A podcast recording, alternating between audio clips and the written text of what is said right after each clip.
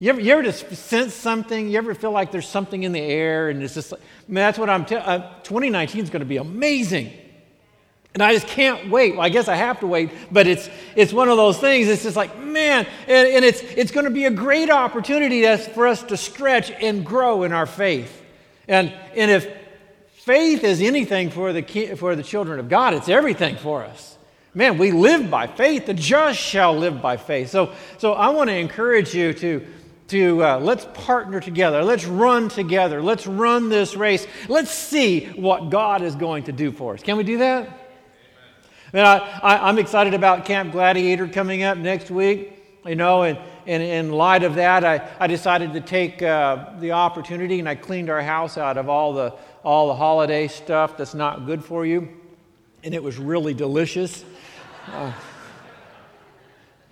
uh, I, I want to talk to you about for the next few weeks. We're going to camp on 2 Timothy 4 1 through 8, and I would encourage you to kind of walk through that in your own daily readings. It's, it's a passage of Scripture that can be easily overlooked.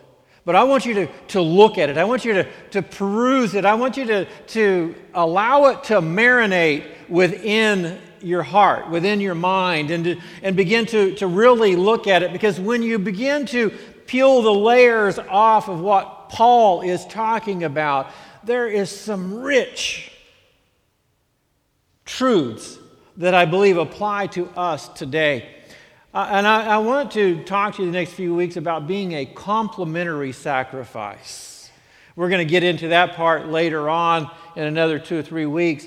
But what I mean by a complementary sacrifice, Paul is telling Timothy, his son in the Lord. And, and this is usually called, this passage has been called Paul's will and testament because he knows he's getting ready to die. He knows his time is at hand and he's not unhappy about it because he'd already said uh, to, to be with the Lord is gain, but to, to be with you is, is a profit for you. But for me, hey, I'd rather be with the Lord. And so, and he's looking at Timothy, and, and he loves Timothy. He, he, this is his son in the faith, and he remembers him coming to the Lord. He remembers his, his, you know, when they laid hands on Timothy, and the Lord filled him with the Spirit, and, and he has watched Timothy grow. He has sent Timothy to straighten and strengthen churches. He has a great passion and desire to see Timothy succeed. And here he is, and, and he's giving these last words to Timothy, and he's so excited about it. And he tells Timothy, he says, Man, I'm like a drink offering getting ready to be poured out. And, and we're going to talk about what a drink offering is, but a drink offering, in essence, is a complementary sacrifice. It's, a, it's wine and oil mixed together, and it wasn't the, the main sacrifice, but it was a complement too. And, and Paul was saying, I am not the great sacrifice because Christ is the great sacrifice. But my life is, has been a complement to his. Think about that. Is your life a complementary sacrifice to Christ's?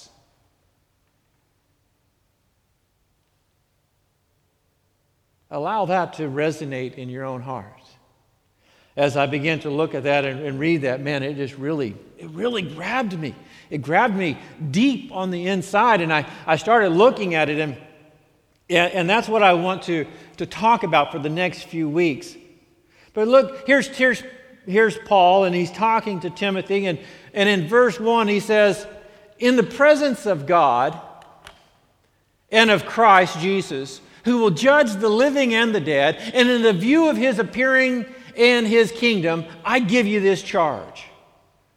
Think about that. He's serious about this one. He's saying, Timothy, if I've ever told you anything that's true, this is it. So, so Paul approaches it with a seriousness. He, he gives him the Christian version of the double dog dare. He's saying, Timothy, man, you got to look at this. He said, in light of, in the presence of God and of Christ, the creator and the ruler and, and the judge of all, who's going to judge the living and the dead. Christ is going to judge those that have life eternal life, his children at the Bema seat, at the judgment seat of Christ, and he's also going to judge those that are dead at the great white throne judgment, those that are dead in their trespasses and sin. Christ is going to judge everybody. And you say, well, well but when I'm a, I'm a child of God, I, I'm not going to be judged. Yes, you are. All of us will be judged. It's just a different judgment. The Bema seat of Christ, if you ever go to, to to Greece and you, you can go to Old Corinth, you can stand there where, and they still have the, the Bema seat, the judgment seat, where those that ran races were given their rewards. And, and all of us, all of God's people are going to stand before Him and we're going to be given rewards based on what we have done for Him. Paul said that some are barely going to make it, others are going to have great reward. I don't know about you. They, they, used to sing songs like, just give me a shack on the, in, on the outskirts of heaven. As long as I make it, I'm okay.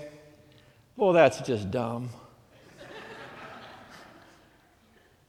I don't know about you, but I don't want to barely make it. As Paul said, be careful in how you build upon this foundation, because the foundation is Christ, and, and, and whatever you build in this life, some things will be, be burnt away because they, they didn't have eternal value, but the things that you have done for Christ will remain forever. And what Paul is trying to help Timothy understand is listen, you're not living your life for your own self. You're not living your life to look good in front of other people. You're living your life in the view of God and Christ.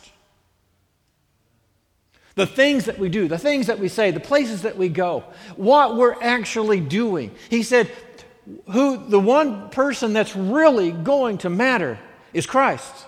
He's the one that's going to stand there and judge what you have done in this life. I, don't know about you, but uh, I think about that, and, and, and I want to have that perspective that, that all the things that I do in this life are for Him. In view of his appearing in his kingdom. Think about that. He, what he's now he's shifting. He says you're not only going to be judged by Christ, but in view of eternity, what's really going to happen? Because this life is just a facade. It's an illusion. It's smoke and mirrors. It's it's just temporary. It's here today and gone tomorrow. It's like the flower that blooms today and tomorrow it's going to be gone. But when Christ comes back and sets up his kingdom, it's not going to be temporary. It's going to be eternal. And he said, in view of that, live your life. Live your life in view that Christ is going to come back. In all of the despair, and all of the sin, in all of the inhumanity to, to man, and, and everything that makes our heart break in this life is going to be conquered and subdued and removed. All of the things that bring temporary pleasure are going to be gone. And it's only Christ's kingdom that will last. He said, So I, I, want you to understand, Timothy, that you live your life in the presence of God and Christ, and the things that you do, are you doing them for your advantage or for Christ's advantage? Are you doing them to build your kingdom or His kingdom? Because His kingdom is coming. Our kingdom is temporary. And Paul encourages Timothy to live a life to doing what Christ desires and not this world. See, living with a, an eternal mindset to me is essential for a productive life for Christ. We can't be productive for Christ if we're focused on the things of this world. But when we're focused on the eternal, everything has a different perspective. I don't know if you, there's a couple of videos out on, on YouTube, and they're really amazing. One, one artist, uh, he's a photographer, and he just took random pictures and took video of people walking around looking at their phones. And he took the phones out. And you just see these random people walking around like this. And it's amazing, they're missing everything around them. See, that's what happens to us when we're focused on, on this life. Because most of us, most of us don't think that we can live without that phone. Because in our hand, there is more power than, than the computers that sent a man to the moon in 1969. In our hand, right there. If you don't know an answer, you can find it. Who needs to go to the library? It's right there in your hand. Everything you need, it's a powerful tool. But if you're so focused on that, you'll miss everything else around you. And Paul is trying to help Timothy understand if you're focused on this life, no matter how good and how great and how glorious it may be, you're missing everything else that God really wants you to see. So, so it's important. He, he, is saying, live with an eternal perspective because sometimes we can fall short of seeing what God wants when our eyes are diverted. I, I love in the scripture was talking about King David. He'd already become king, and, and while he was striving to be king, and he had been anointed king, and, and man, he had a valiant walk in relationship with God. But once everything was kind of nice, he kind of got his eyes on this world. And, and in, I believe it's in Second Kings where, where it talks about at a time when kings go forth to battle, David tarried. At a time when he should have been out doing the work of the Lord, he stayed home. And, and when he stayed home and sent somebody else to do his job, when, when he was working and worrying about the things of this, this world, he went up to his, his rooftop because he was a little bit bored, and that's when he looked over and saw Bathsheba. And that's when lust set in and adultery that ended up in murder. All because his perspective was on the wrong thing. So I think that as, as, we, as we walk through the year, as we walk, I, I want to give you this charge, just as, as Paul told Timothy, I, I'm, I'm asking myself and I'm asking you, let's keep our eyes on, on Christ. Let's keep our eyes on the eternal perspective. Let's follow after Him. Let's see what God has in store for us. Let's not be so focused on the things that are happening around us that we fail to look up and see the glory of God around us as well.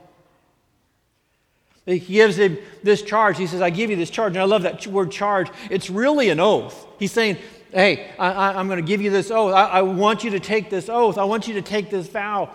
Ecclesiastes 5 5 tells us it's better to not make a vow to, than to make one and not fulfill it. And he said, Timothy, here's what I want you to do, man. Okay, I'm, I'm almost out of here. I'm checking out. I'm going to be with God. I got a crown of glory awaiting me. Can't wait. It's fit just perfect. And you know, God already knows the size of my head. I'm ready to roll, brother. He said, but, but I want you to have a, I want you to be able to fight a good fight and keep the faith.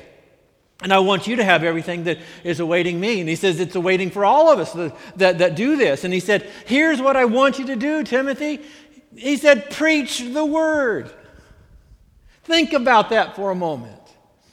He, he gives him this charge. And this is not just for preachers. Do you realize that each and every one of us is, is a preacher in this regard? When Matthew 28, where Jesus said, Go into all the world and preach the gospel, make disciples, he wasn't just talking to the select few, he's talking to all of us. Do you realize that you become a preacher of the gospel the minute you give your life to Christ? Because you overcome by the blood of the Lamb and the word of your testimony. We're preaching about the good things that Christ has done for us. And what, what people cannot take away from you, what they cannot dispute, is your personal experience. I don't care what people think, what people say, what people do. When it comes down to it, if you can say, This is what Christ has done for me, they say, Well, I don't, I don't know if I believe that God does that. Well, I do because this is what happened to me. Your personal testimony is powerful of what Christ did. And I, I love what, he, what he's saying here. He said, Preach the word. I want to give you this charge, and I want to encourage you, and I'm, I'm encouraging myself. I, I am looking at this from a, from a perspective of, of preaching the word, proclaiming Jesus, to be a herald, to proclaim openly the goodness of our Christ. And we are called to proclaim the message of Christ. And then look what he says. He says, Be prepared in season and out of season, when it's convenient, when it's not convenient. You, are you're, prepared at all times. And it, it's not about, oh, I'm going to pray about it, and when the time is right, then I'm going to share Christ. Paul is saying, listen, there are some times that, man, everything just falls into place and it's just great. You ever, you ever had that? You ever, you ever been able to testify or, or share the goodness of Christ with somebody and it almost like angels are carrying you over to the place and God's presence is there and it's like, wow, this is great. And they give their life to Christ and you think, yes, this is what I like. But what about those times that it's not so convenient? You ever have one of those? I remember sharing, sharing Christ with a, with a young man in front of a 7 Eleven. And there were no angels and there was no presence, but I felt compelled to share the gospel. And what I received was spit in the face. And walked away brokenhearted for him because he had rejected Christ, not me. Be prepared in season and out of season. He said, when you're preaching, your preaching should correct and rebuke and encourage. It means to admonish, it doesn't mean to, to condemn, because man condemns, but God convicts. It's just being able to, to show people that this is the true way. This is what God wants to preach the truth. We preach with, with great patience and careful instruction. Do you realize that our primary responsibility as a Christian is to preach the Word of God? Yours and mine. It's not to study the Word, it's to preach the Word. Of course, to preach it, you need to study it. Our primary responsibility is to preach the Word of God, what He has done for us. That's where Paul said, I mean, where, where, Christ said, Go and make disciples of all nations. We are to preach the Word of God. 2 Corinthians 5:20, Paul telling the church in Corinth, "We are therefore Christ's ambassadors." As though God were making his appeal through us. Think about that for a moment. That you're the ambassadors of Christ. That, that if Christ is going to make an, an appeal, it's not going to be through an angelic host that's going to come down and proclaim that Christ is born. And it's not going to be through seraphims or cherubims or any other creation. God makes his appeal to humanity through humanity. We are his hands and feet. We are his voice in this world. We are the voice that says that there is a Savior, there is a Redeemer, there is a healer, there is one that brings blessing, there is one that brings forgiveness, there is one that grants eternal life, and his name is Jesus. That's us. That's our part. That's what we get to do. We are making his appeal. He's making his appeal through us. And our, and our appeal is be reconciled to God. Can I, can I share with you something that, that's been on my heart? And, and, and it, I know it's not always easy to share the gospel. I know it's not always easy to, to, to step out and do that. But it doesn't change the Word of God. That that's what we are called to do. I remember when, when I was a new Christian, the Bible tells us that the Spirit and bride say, Come. But when I was a new Christian, I always had somebody with me in church every single week. Every single week, there was always somebody new with me. I remember bringing this one guy, this, this homeless guy, with me once, and we, we sat down. He didn't smell very good. In fact, I remember, you know, we're sitting in church and, and, and the people in the row in front of us, they were doing this. They couldn't figure out where the smell was coming from until they looked back. And for the rest of the service, they leaned forward. But he needed Christ. I remember doing that. I, you know, just, just anybody. And, you know, I remember getting, getting involved in like a, ministry going to the hospital and visiting the sick, you know, because I just wanted to help anybody and everybody I could. And, and, and I remember there, even the weeks that we didn't have anybody in the hospital, I'd get a whole pocket full of tracts, you know, Jesus saves, you know, my pocket was sticking out here. And, and, and I'd walk through the aisles, uh, the halls of the, uh, the hospital praying, Lord, which room do you want me to go in? I'd just walk in and start sharing the faith. And because it was, and, and, here's what my motivation was. I mean, I, I mean, there were some people that, that, that came to Christ. There were some people that I just rubbed raw. it irritated them, but, the, but my motivation was this I couldn't imagine anybody going to hell. When I started thinking about my family and my friends and, and, and those that I didn't know, when I just stood there and I would watch people come and go and I'd watch their attitudes and I'd watch what they were doing, and, and I'd realize that if they don't know Christ, they're going to spend eternity lost and without hope. And, and it just broke my heart. And it made me compelled me to do things that would stretch me and get beyond who, who I thought I was and in, in, in my own ego and how I would look and how I would be presented by other people. And it, and it brought me to a place that I would begin to pray and weep and cry because I didn't want anybody to be lost. Because after all, that's what brought me to Christ was people praying for me that I would not be lost. But that was my motivation. The idea of spending eternity in torment just brought an ache to my soul. I didn't want to see anybody do that. And then I went to Bible college.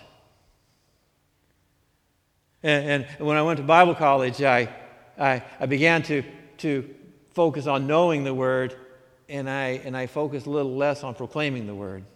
And don't get me wrong, I, I, I love education. I, I love, I, I read constantly. I'm always growing and trying to grow in knowledge for that one day that I make Jeopardy. right now, I'm still Wheel of Fortune material, but um, one day.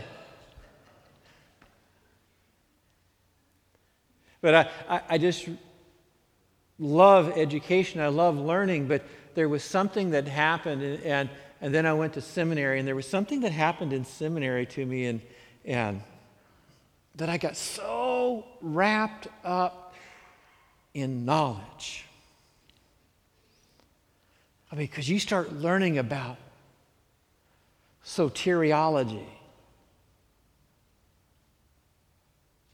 and every other ology. And, and it's fascinating and it, and it grabs the mind, and, and you begin to, to look at God in this great expanse. And there's something that happens to a lot of, of men and women that are in seminary that, that they begin so focused on God that they don't do anything for God. And, and, and there's this thought that, that, that, that kind of prevails that, that if you're preaching the word, then you can preach it to others, and it's the others that go out and proclaim it. And that's just not right. Do you realize that there are more young ministers that lose out with God in seminary than any other time? And you say, well, there could be a variety of reasons. Yes, there is, but I think there's one really primary one is that we forget that our primary focus is to preach the Word of God, to proclaim it from a heart that is broken for humanity. That, that sees humanity lost and without hope, and we have hope, and we have, we have the glory of God in our lives, and it's so amazing. And you can get so wrapped up in studying the Word of God. And here's what happens when, when and, and I have to, and I'm openly admitting this, and I apologize for, for the church in the, in the past, and, that, and this is why I'm not that way today is, is I got so wrapped up in it that I, that I focused on the smoke machines and the, and the, and the lights and the mirrors and, and everything else. And the church was growing, and it was growing through transfer growth and every other growth, and, except for people giving their life to Christ. And it got somewhere down the line, I realized, man, this is not what it's about. And this is not what church is about. Church is about transformed lives. Church is about seeing people that are that, that walk in and they are bound by habits of, of drugs and alcohol and pornography and everything else, give their lives to Christ and watch Christ set them free. That's what church is about. It's not about how much knowledge I can gain. And, and I understand, I love knowledge. If you talk to me more than five minutes, I'm going to tell you, oh, I read an article about that. I love knowledge, but my knowledge cannot replace the passion and desire to preach the Word of God because there is a world that needs Him. And not only does it need Him, we have the truth. We have what it takes. But the problem that, that, that I wrestled with was this understanding in me that it was me that brought people to the Lord. And I was underestimating the gospel. See, when I get fearful, well, will this person receive? Man, I, I am not giving any credence to God at all. I, I, I'm looking at it like, oh, it's up to me. And it's never been up to me. And can I share something with you? It's not about you either. It's about unleashing the presence of God in our life and just sharing the good news and letting Him do the work. Because it's never about us. So I'm so glad.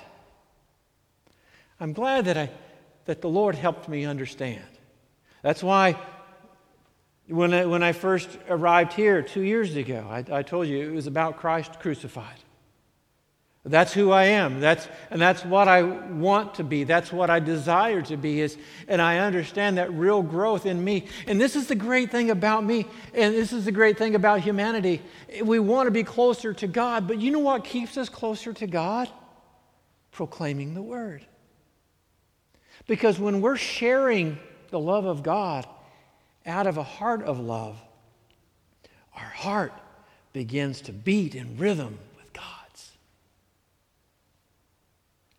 and we hurt for what He hurts for. And we rejoice with what He rejoices with. It's about preaching the Word. I, I, I'm going to ask our praise team to come back if they would.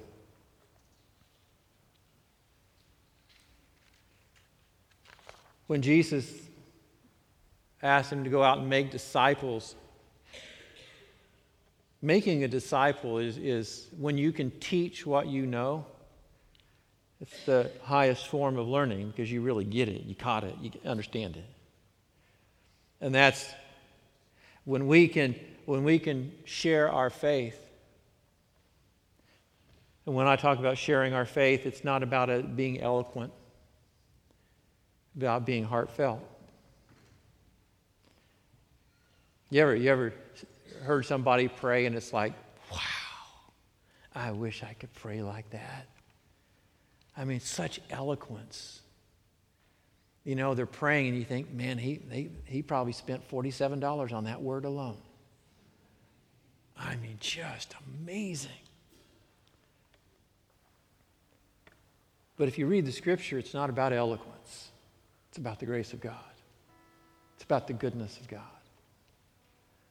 Because with Peter and John, when they had, the Lord had used them to heal the, the man, lame man in Acts 3, at the end of that story, Scripture says that they took note that they had been with Jesus. May it be said of all of us that we take note, that people take note, that they have been with Jesus. Not that they have eloquent speech or great vocabulary, but that they have been with Jesus. That they say the same things Jesus did, that they feel the same way Jesus did. In 1 Corinthians, when Paul is, is talking to the church about, about communion, which we're getting ready to partake of, this is what he said. He said, For, for I received from the Lord what I also passed on to you. The Lord Jesus, on the night he was betrayed, took bread, and when he had given thanks, he broke it and said, This is my body, which is for you. Do this in remembrance of me.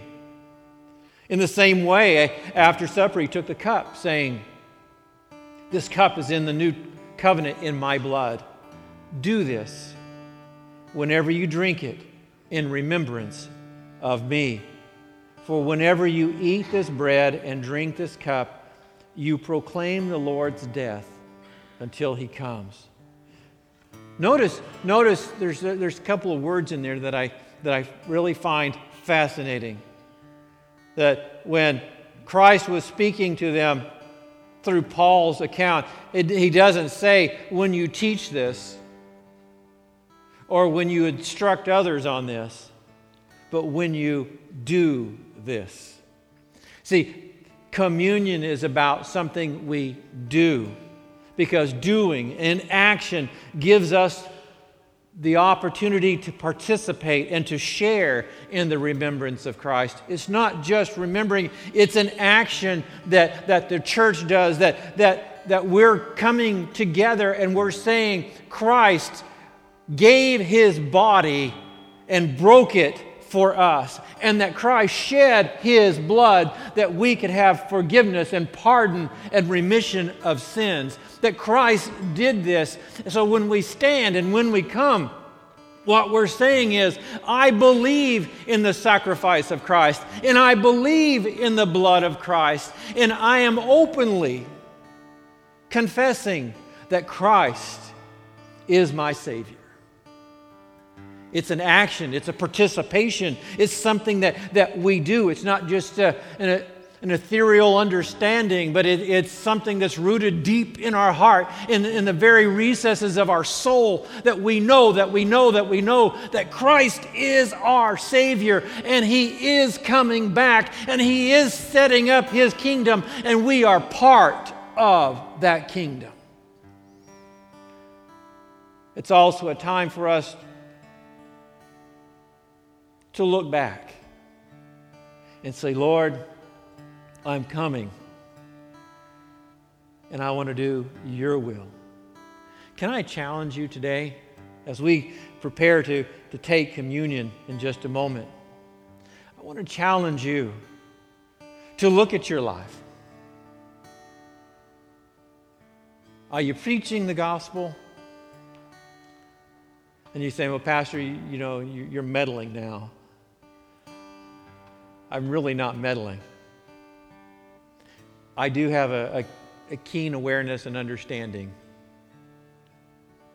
that if you want to be set free in life, to live a victorious life, it comes through sharing the good news if you want to have a church that's vibrant and live and, and real and, and that's impacting the community and turning it right side up for Christ, it comes through sharing the gospel. If you want to have a right relationship with God, that, that, you, that you're not being distracted by the things of this world, it's casting those things off by sharing the gospel.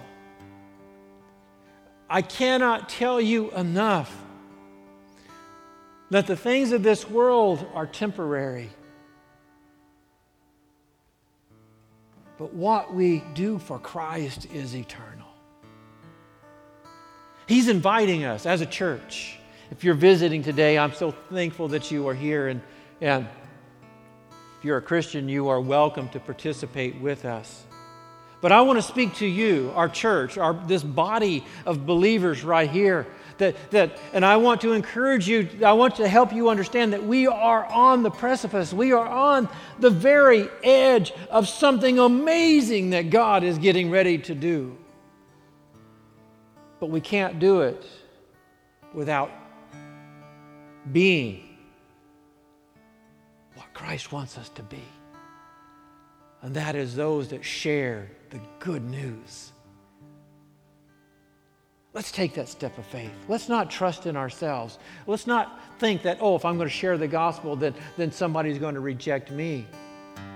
If they reject it, they're rejecting Christ, not you. The thing we worry about is is our heart right when we're sharing it? If you want to see the glory of the Lord in your life, let's see what God will do with us. Can we do that?